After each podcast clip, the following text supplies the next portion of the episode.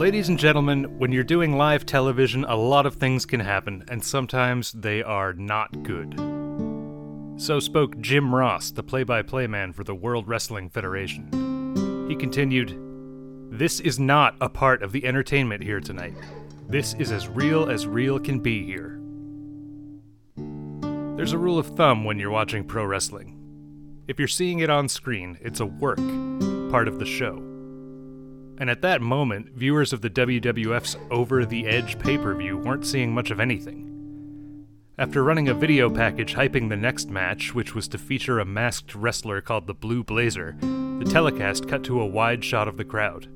Most of the fans in attendance were standing still, and the ordinarily raucous crowd had hushed to a murmur.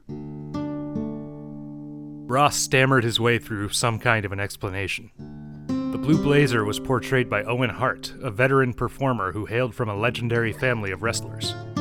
Hart was to make a superhero like entrance, and something, JR didn't know exactly what, had gone wrong.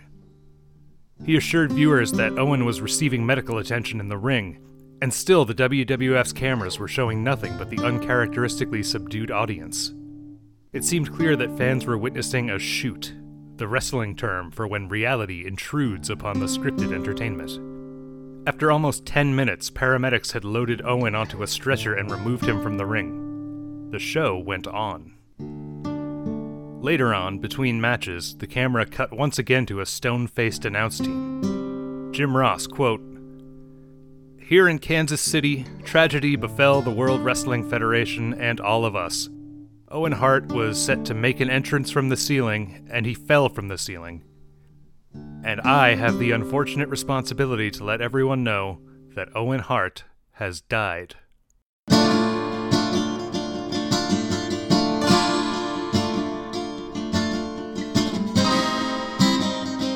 Welcome to Fatal Errors, the podcast about man made disasters. The position of this show is that many of what we call accidents are rarely accidental. Rather, they're the inevitable result of short sighted decisions, incompetence, or greed. And sometimes all three. Nowhere has that premise been put to the test as in the subject of today's episode the death of professional wrestler Owen Hart. Here was a world famous performer working for one of the biggest entertainment companies in the world. He appeared on TV every week before an audience of millions his employer, the World Wrestling Federation, staged several live shows a week for audiences of thousands, which included pyrotechnics, lighting and sound effects, and intricate stagecraft. Pro wrestling shared elements with Hollywood, with live sports, and with traveling circuses, but you would be hard pressed to find another enterprise that routinely matched the WWF's blend of spectacle and craftsmanship. They were the best at what they did. And yet, on May 23, 1999, during a live broadcast, one of their performers died in the ring. How could this have happened? Owen Hart was born May 7, 1965, in Calgary, Alberta, Canada, the youngest of 12 siblings. Wrestling was in his blood. His father, Stu Hart, had made his bones as a decorated amateur wrestler before embarking upon a career in professional wrestling. In 1948, Stu established Stampede Wrestling, which quickly became Calgary's premier wrestling promotion, and in 1952 became the area's official territorial affiliation with the National Wrestling Alliance. Stu's lasting fame would be as a world renowned professional wrestling trainer. From the dingy, low ceilinged basement in the Hart home, Stu trained an endless parade of wannabe grapplers. Through these rundown training grounds passed some of history's most revered in ring performers, including future world champions Chris Jericho, Chris Benoit, and Owen's older brother Bret. Not for nothing was Stu's basement nicknamed the Dungeon. Stu was notorious for stretching trainees, applying brutal submission holds that drove some of them to the brink of unconsciousness. It was part training method and part hazing ritual. A scene from the documentary film Hitman Hart Wrestling with Shadows shows an elderly Stu applying a hold to one fresh faced student while others look on with a mixture of awe and pity. I don't feel my arm, sir, gasps the unlucky pupil. As a child, Owen was terrified of the agonized sounds emanating from the dungeon. He once tape recorded them as though to prove they were real and not figments of his imagination. Although Owen's older siblings all entered the family business, and although he showed uncommon athletic ability from a young age, Owen had no desire to grow up to be a professional wrestler. He wanted to be a teacher. One Friday in the spring of 1982, at the age of 16, Owen was working the soundboard at a Stampede wrestling show. His job was to play the entrance music for each wrestler.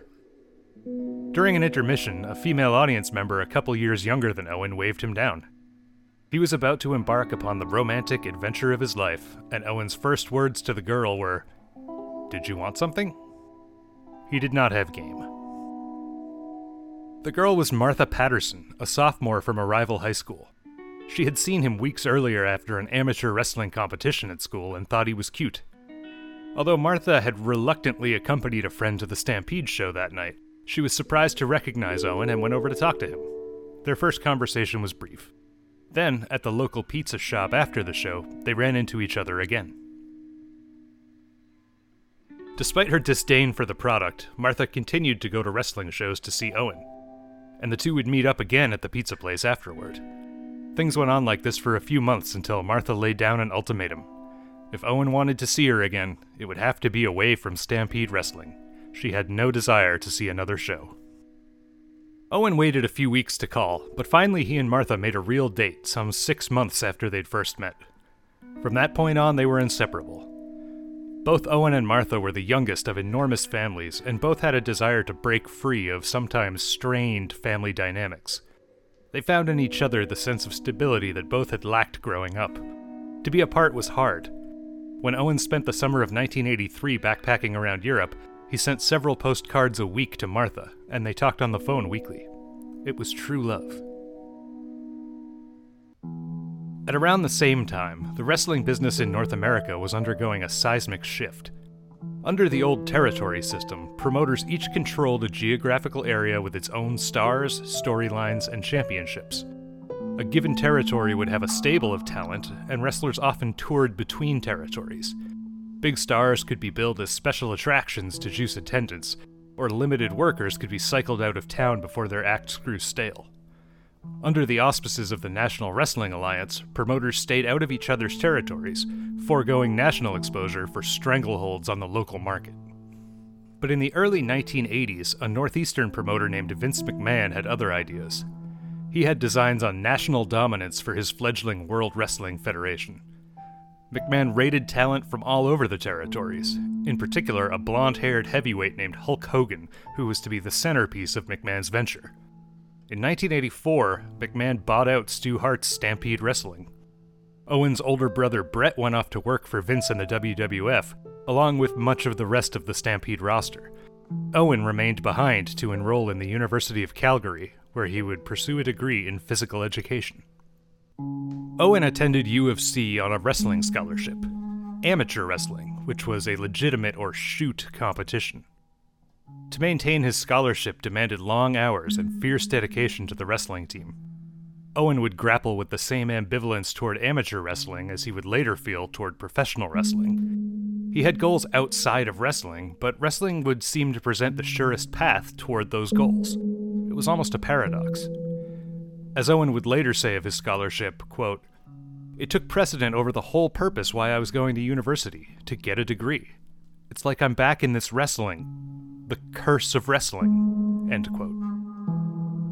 In 1985, the Harts reopened Stampede Wrestling. But with their best talent long gone to the greener pastures of the WWF, they struggled to maintain an audience.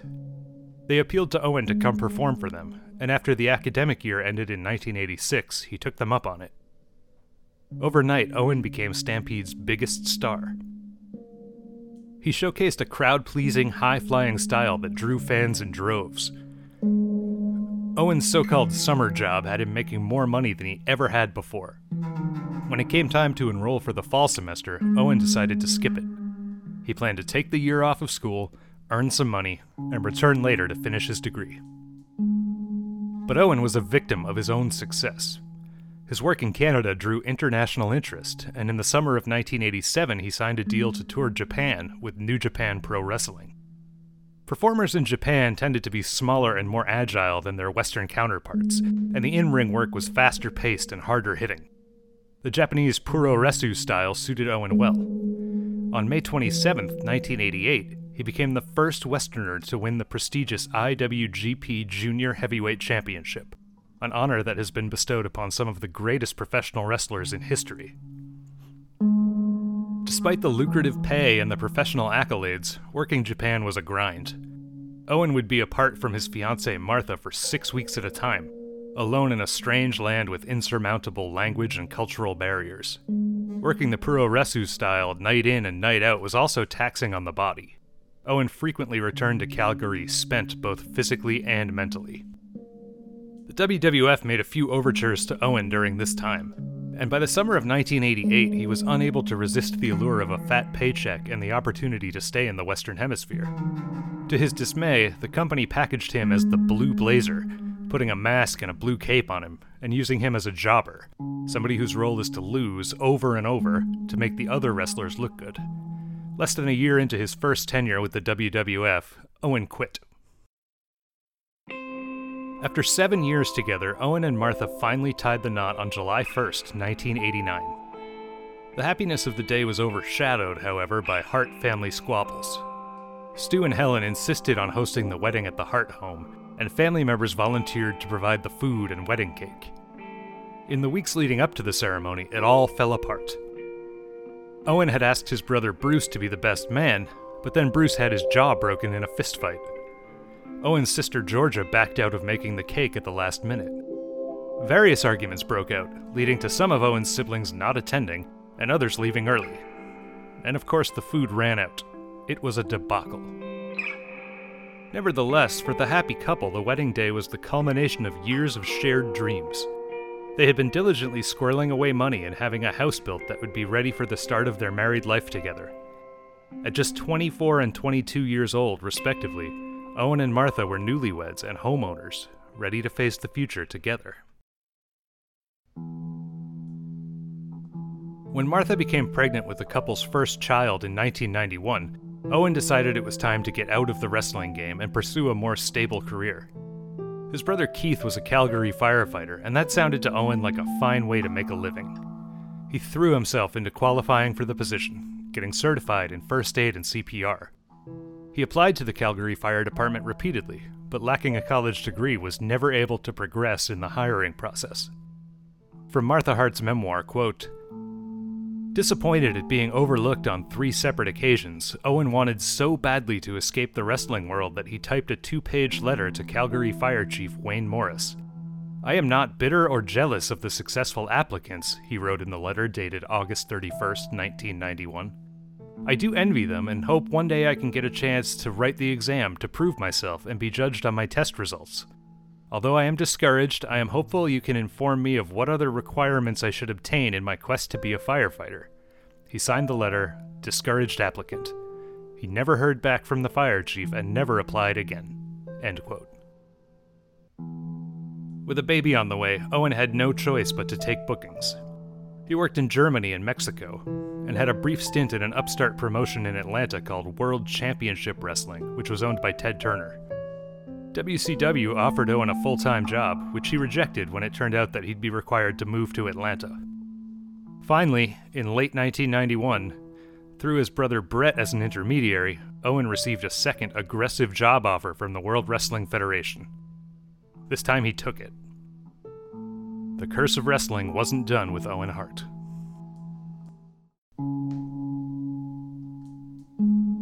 When Owen arrived the World Wrestling Federation at the beginning of 1992, he found a company in transition. The Hulkamania boom of the late 1980s had crested, and Vince's attempts to replace Hogan with other muscle bound studs weren't taking. Characters like the Ultimate Warrior and Lex Luger looked the part, but were limited in the ring and unreliable outside of it. Worse for Vince, in 1993, federal prosecutors charged him and his company with conspiracy to distribute steroids to his wrestlers, Vince would successfully fight the charges in court, but the imbroglio led to a long period in which he had to turn over day to day control of the business to his wife Linda. Still, some of the newer performers found opportunity in the crisis. Owen's brother Bret, who had been a successful mid card performer since coming over from Stampede Wrestling, winning tag titles and the company's secondary Intercontinental Championship, at this time ascended to main event status and began challenging for the World Heavyweight Championship. Another breakout star was Shawn Michaels, who was much smaller than the behemoths of the 1980s, but whose incandescent in ring performances and outsized, arrogant personality presaged an edgier direction for the product. But for all Owen's ability, management wasn't quite sure what to do with him. First, they paired him with Bret's old tag team partner, Jim Neidhart, as the new Foundation, and then with Koko B. Ware as High Energy. Within a year, both teams had dissolved. Owen was foundering creatively, and he desperately missed being home with his family. Owen and Martha's first child, Oje, was born on March 5, 1992. Owen hated life on the road with a baby at home. He became a guru of flight scheduling, dashing home to Calgary whenever possible, even for short visits, before jetting off to a new city to work WWF shows. In 1993, he attempted once again to find employment outside of wrestling, this time applying to be a customs officer. As with his attempt to become a Calgary firefighter, Owen never got a response. Next, Owen was packaged as a singles wrestler nicknamed the Rocket, which would lead to the first creative triumph of his WWF career, as he turned heel against his virtuous big brother Bret. On March 20th, 1994, Owen and Bret opened WrestleMania 10 with a critically acclaimed one on one match that is still included in best of lists today. Owen plays the bad guy little brother role perfectly, provoking his reluctant older brother and then hiding behind the ref, taking cheap shots, and generally making everyone in Madison Square Garden that night want to whack him upside the head. In a major upset, Owen ended up pinning Bret for the biggest victory of his career. When Owen won the annual King of the Ring tournament that June, he began to call himself the King of Hearts and remained a thorn in Bret's side. The feud culminated at that year's SummerSlam when the siblings faced off in a steel cage match for the WWF Championship. It's more of a brawl than their clinic at WrestleMania 10, but no less fun to watch, particularly with Owen busting out more of the high flying moves he'd honed in Japan and Mexico. This time, Bret triumphed, and despite a few more run ins, the feud would eventually conclude without Owen ever getting the upper hand. On September 23, 1995, Owen and Martha's second child, a girl named Athena, was born. Owen was thrilled that his family had grown, but the same old issues arose. He had to get back on the road right away, back to a wrestling business that he was growing more and more disenchanted with. Owen, like his brother Bret, was unhappy with the direction that WWF programming was heading. Facing stiff competition from WCW, which was signing as many wrestlers as it could to ludicrously favorable contracts, the WWF was hemorrhaging viewers and desperate to staunch the bleeding. Their strategy was to move in a so called edgier direction. They amped up the violence, the T&A, the language. The fan base, a slightly older, more cynical cohort than had cheered Hulk Hogan for telling them to take their vitamins and drink their milk, began to cheer for the bad guys. Nowhere was this more apparent than in the crowd's embrace of Stone Cold Steve Austin, a beer swilling, bird flipping redneck who delighted in physically brutalizing his opponents. Owen didn't understand it at all. In 1997, Owen won the Intercontinental Championship for the first time and was to defend it at SummerSlam against Austin, where he would inadvertently alter the creative direction of the entire WWF. The match itself is great. Both Owen and Austin are excellent workers, and the contest is hard hitting and athletic. But it ends anticlimactically. After Owen hits a tombstone pile driver on Austin, Austin barely moves. Owen plays to the crowd, stalling for time, and eventually Austin, the scripted winner, grabs Owen for an incredibly weak looking roll up and the pin. It doesn't look right at all, and the reason it doesn't look right is because Owen botched the move. In a tombstone pile driver, one wrestler holds the other one vertically with his head pointed down, then drops down to his knees, simulating that he is pile driving the opponent's head and neck into the canvas. Done right, the move is perfectly safe, and the second wrestler's head never even touches the mat. Done wrong, it can break someone's neck, and that's what happened to Stone Cold Steve Austin. Owen was already playing a heel at this point, but the legitimate injury to Austin gave him nuclear heat among the Stone Cold partisans in the crowd. Owen would thus play a key role in one of the two pivotal storylines that were about to reverse the WWF's declining fortunes. During the September 22, 1997 episode of Raw is War, Owen was cutting a promo in the ring when Austin returned and ran him off. Then Vince McMahon entered the ring. That point, the on screen Vince McMahon was nothing more than a television commentator. But in the era of the smart fan, everyone knew that Vince was the owner of the WWF and that he ran the show. So when McMahon lectured Austin on screen that he needed to work within the system and recover fully from his neck injury before he could come back to work, everyone watching understood that they were seeing the boss tell his employee what was what. Austin seemed to consider what Vince was telling him and agreed to work within the system. And then it happened. Austin hit McMahon with his finishing move, the Stone Cold Stunner. The place exploded. Two months later, Owen would be adjacent to the other massive shock to the WWF order. At the Survivor Series pay per view in Montreal, Owen once again lost the Intercontinental title to Steve Austin. Later that night, the world champion Bret Hart would face Shawn Michaels. Everyone knew that it was Bret's last big show with the WWF, that he had signed a contract with WCW and would be leaving within days. As is chronicled in detail in numerous articles and documentaries, Vince was so paranoid that Bret might abscond with the championship belt that he hatched a plan. Bret thought the match would end in a disqualification, meaning that he wouldn't drop the belt that night. But when Michaels put Bret in a submission hold, Vince ordered the bell rung and awarded the championship to Michaels. It became known as the Montreal Screwjob, and it solidified the on screen character of the evil Mr. McMahon. In support of his brother, a disgusted Owen asked to be released from his contract. Instead, he got a raise. Vince increased Owen's compensation to $400,000 a year, plus $50,000 in merchandising rights, and backdated it to the beginning of the contract year. Owen could accept the payday or sit out the remainder of his contract. While it was good money, he was hardly set for life. Like all of the wrestlers, Owen was classified as an independent contractor and not an employee of the WWF, that meant the company did not provide health insurance, retirement benefits, or disability pay. All that had to come out of Owen's pocket. Owen had once suffered a knee injury that had kept him out of action for months. Vince McMahon had paid him a stipend of a few hundred dollars a week, which, while more than McMahon was contractually obligated to provide, amounted to a pittance. Owen also had to pay taxes in both the US and Canada, and as a touring performer would have been subject to the so called jock tax, a tax liability in most of the states in which he wrestled.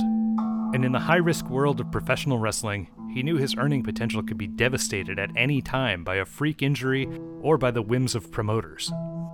Owen had to take the deal. Was it even a choice? Vince McMahon was the bright star at the center of the wrestling universe. It was impossible to escape his gravitational pull. Owen didn't suffer creatively from his attempt to quit, not at first, anyway. As ratings began to rise, fueled by the feud between Stone Cold Steve Austin and Mr. McMahon, Owen won the secondary European Championship and joined the Black Power faction Nation of Domination, in which he was known as the Black Heart. Owen next formed a successful tag team with Jeff Jarrett, winning the tag team titles in the winter of 1999 and defending them at WrestleMania 15. Around this time, Owen began to appear once again as the Blue Blazer. In a callback to the heyday of Hulkamania, the Blue Blazer always reminded the kids watching to take their vitamins, say their prayers, and drink their milk. Except in 1999, this didn't make him a good guy. This Blue Blazer was an annoying, holier than thou superhero who tut tutted the excesses of the Attitude Era and drew boos wherever he went. Owen didn't mind. The fact was that he was uncomfortable with the staples of Attitude Era programming, and he didn't mind saying so. As the Blue Blazer, he may have been a heel, but at least he didn't have to go on TV and lie to people. And he was getting to go on TV a lot. The Blue Blazer earned an intercontinental title shot against the Godfather, whose gimmick was that he was a pimp and was accompanied to the ring by a procession of scantily clad young women called the Ho Train. The Godfather was a crowd favorite. The match was to happen at WWF's May 1999 pay per view called Over the Edge. A few days before the show, Owen was informed that he would make a spectacular entrance for his match. He'd be lowered from the rafters of Kansas City's Kemper Arena, flapping his arms like a chicken, looking every bit the deluded wannabe superhero. At ring level, Owen would get caught up in his cape, pull a quick release strap, and drop onto his face. Owen didn't want to do it. He was terrified of heights. One of the odd things about professional wrestling is how many different skills its practitioners are supposed to have. Wrestlers are called upon to recite lines and perform in skits, but they aren't really actors. They're often sensational athletes who use their talents in service of a pre planned faux competition. And they do various stunts, but they aren't trained stuntmen. They're always at the mercy of whatever the show calls for. On an episode of the Talk is Jericho podcast, the wrestler Sami Zayn explained how this works in practice. At the October 2017 pay per view, wrestler Kevin Owens faced Vince's son Shane McMahon in a Hell in a Cell match, in which a gigantic roofed cage is placed over and around the ring. In a planned spot, Owens was to be lying motionless on a gimmicked announce table on the outside of the cell. Shane would jump from the top about 20 feet above, as though to deliver an elbow drop. At the last moment, Zayn would emerge from the crowd and pull Owens off the table just before Shane landed on him. Zayn to Jericho, quote, To me, this is an elite Hollywood level stunt, and they're just kind of like, uh, you just gotta pull him off. I have 1.8 seconds to make sure that I go from invisible to grabbing him, and he's lifeless. You don't understand the margin of error for this. Dude, I had knots in my stomach all day. Zayn went on. It's a crazy spot, it's a crazy stunt, and if this was Hollywood and we were doing it for a movie, it would be rehearsed ad nauseum. You would have professionals, there would be a giant crash pad, and for us, it was just like, oh, when you see his foot kinda go, lives are on the line here. End quote. That was the position Owen found himself in on May 23, 1999. He could perform the stunt with minimal preparation, or he could effectively lose his job. As had happened so many times in his life, the curse of wrestling was inescapable. A rigger named Bobby Talbert, who had worked with WCW's Sting on similar stunts in the past, was hired to help Owen with his entrance. Talbert had already done two test runs of the rig, first with a 250 pound sandbag, and the second with an assistant. Next, he wanted to run through it with Owen. Owen tried his best to avoid a practice run, but a few hours before showtime, Talbert successfully lowered Owen to the ring. There was just one problem. Owen forgot to pull the release cord upon landing, but he opted against running through it again. Shortly after the broadcast began, Owen made his way to the catwalks above the arena. He wore his ring gear under a pair of coveralls and carried his mask and cape in a shoulder bag. The rickety catwalks were tough to navigate under ideal conditions, with snaking cables and support beams obstructing the pathway. For a 220 pound man lugging wrestling equipment in the dark, it was even harder. Talbert and two local riggers were waiting for Owen in a spot above one corner of the ring, near the massive scoreboard that hung in the center of the Kemper Arena. They strapped Owen into his harness, which looped around his chest several times, and then helped him into his cape. Talbert checked the integrity of the buckle that would bear all of Owen's weight, tugging at it repeatedly. It held. The last thing Talbert did was rig the strap for the quick release mechanism to Owen's chest using gaff tape. One final time, he told Owen not to touch the strap, and he'd be fine. At last, Owen climbed over the railing to prepare for his descent. On the video screen was playing a video package about the Blue Blazers storyline. The end of the video would be Owen's cue to descend. With his blue blazer mask on, Owen surely had trouble breathing as he dangled 78 feet above the ring. All of his weight was borne by the straps on his chest, and the weight of his cape pulled against his neck. One can only imagine how the white noise of the crowd blended into the rushing in his ears. Trying to get comfortable, Owen wriggled in the harness and flared his arms out. It was at that moment that Owen and the riggers heard the snap of his buckle's release to be continued. Fatal Errors is researched, written, and narrated by me, Mitch Krpata, and contains original music by Dylan Lane. Join us again in two weeks for part two of the Owen Hart story. Until then, stay safe.